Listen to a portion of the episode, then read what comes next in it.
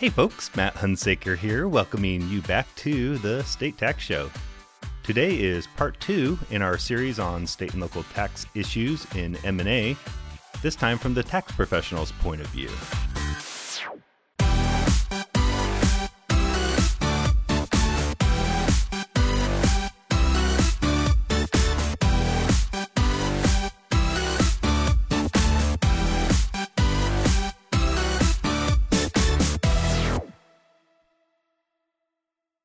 Hey, folks, I hope that all of you are doing well, that you're staying safe, staying healthy, and probably most importantly, keeping your sanity. I also hope that you're doing something more enjoyable on Labor Day than recording a podcast.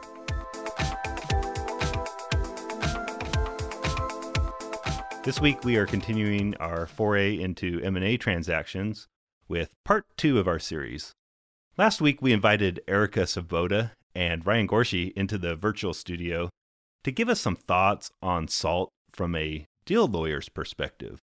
I hope you found that interesting and that it helped frame the context for the more substantive M&A issues we'll be discussing going forward. If you haven't heard it yet, please go back in the archives to last week and check it out. It was episode 111. This week, let's talk about some of the SALT consequences and considerations in M&A. Maybe we'll get to all of them, but I suspect that we may need a part 3. You see, I've been a little lazy lately on letting my episodes get really long. So I'll try to break this up into more digestible bits for you. Let's start with Nexus. This is always going to be an issue in an acquisition, whether it be an asset acquisition or an equity acquisition. And let's take those two separately. First, when you acquire assets, and often the workforce is going to come along with that, you can potentially expand your company's Nexus footprint into those states where you previously had no employees or assets. And this can often come as a big surprise and an expensive one if your company has a large tax base in those new states where it previously had no nexus. I dealt with a situation recently where I had a client who was buying some assets, and there were some assets kind of on the fringes of the core business. And those fringe assets were going to trigger a real nexus nightmare for the company. And they had tons of income in the states where those assets were located, but they didn't have nexus in those states. And so, luckily, they were proactive and we were able to carve out those assets, carve them out of the deal. And we prevented a tax bill that probably would have swamped the value of those assets. Let me just break in here for a second and say that if you find yourself with assets in a state where you aren't really doing any business, you should carefully consider whether you might use the Wayfair decision's rejection of the physical presence Nexus standard as a shield to Nexus. I'll come back to that another time, but it's important to think through whether, when the court rejected the physical presence standard in favor of a virtual or economic presence standard, whether that was a one way street. In other words, if you are in a state and you don't really have virtual or economic presence, but you got a little bit of physical presence, I think you should be able to take the argument that you don't have nexus in the state. That's really just an aside, but I would like to come back and talk about that issue another time in some real depth. I think it's an issue that has not gotten as much attention as it should. Well, let's flip over and take a look at equity deals. In those situations, nexus issues come up in really at least two main ways. First, the target entity may provide activities in the state on behalf of the acquiring entity.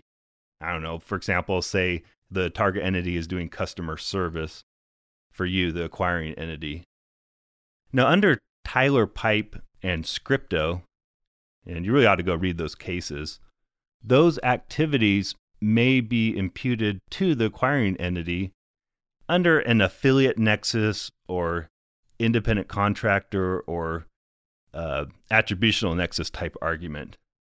So even though the acquirer and target are separate entities, the nexus attributes of the target could get attributed back to the acquirer. This is a really rich topic, and we ought to do a show just on affiliate and attributional nexus, but you get the point for our purposes, right? Now, the second way Nexus may rear its head in a entity acquisition type transaction is in a combined reporting state where the target and acquirer may be treated as being engaged in a unitary business. Now, there's some issues about exactly when that unitary relationship happens. Some states, and I think California is somewhat notorious for this, will say that companies are instantly unitary. The day the transaction closes, acquirer and target are engaged in a unitary business.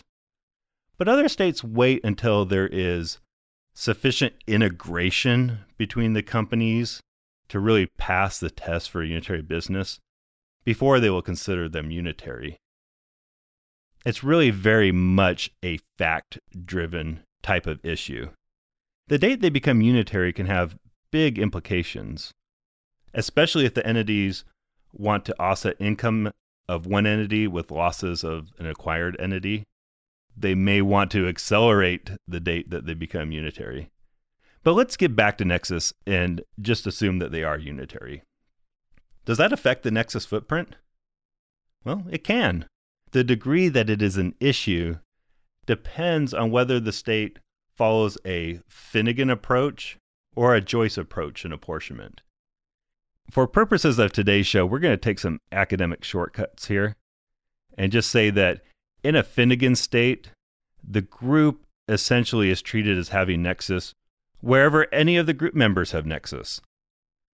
In a Joyce state, on the other hand, the group may still have nexus in all of the states that a member does business in, but individual group members who do not have nexus in the state get kicked out of the group's apportionment factor numerator.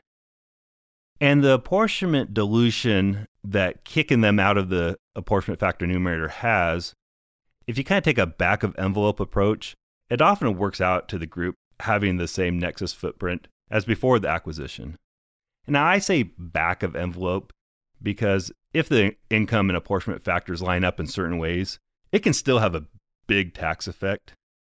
But for our purposes today, I think that should be sufficient. And I'm sorry for being oblique here, but I'm saving all my Finnigan and Joyce stuff for a future episode where we revisit the MTC's Model Finnigan Statutory Language Project. So far, we have focused on the incidental nexus implications that come from a business oriented transaction.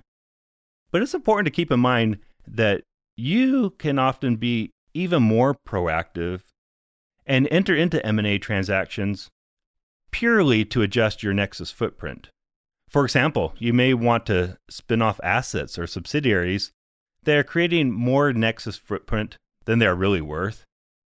Now, I understand that rarely is that decision going to be made in a salt vacuum. But a good tax department, and I know you guys are good tax departments out there, is always staying on top of recommendations of transactions that can add value from the salt perspective. Well, I wanted to get to apportionment today, but we'll have to visit that in a part three. I don't know if that'll happen next week. I've got to see how the news unfolds. If nothing critical happens, we'll just dive right into part three next week. Otherwise, we'll get to the news and then you can stay tuned and we'll get back to the M&A series just as soon as possible. Until then, this is Matt Hunsaker for the State Tax Show. The State Tax Show podcast is produced by Baker and Hostetler, LLP, and is for informational purposes only. It is intended to inform our clients and other friends of the firm about current legal developments of general interest. Issues discussed should not be construed as legal advice, and listeners should not act upon the information contained in this podcast without professional counsel. In some jurisdictions, this podcast may constitute attorney advertising. The hiring of a lawyer is an important decision that should not be based solely upon advertisements. Please visit bakerlaw.com for more information about our practices and experience.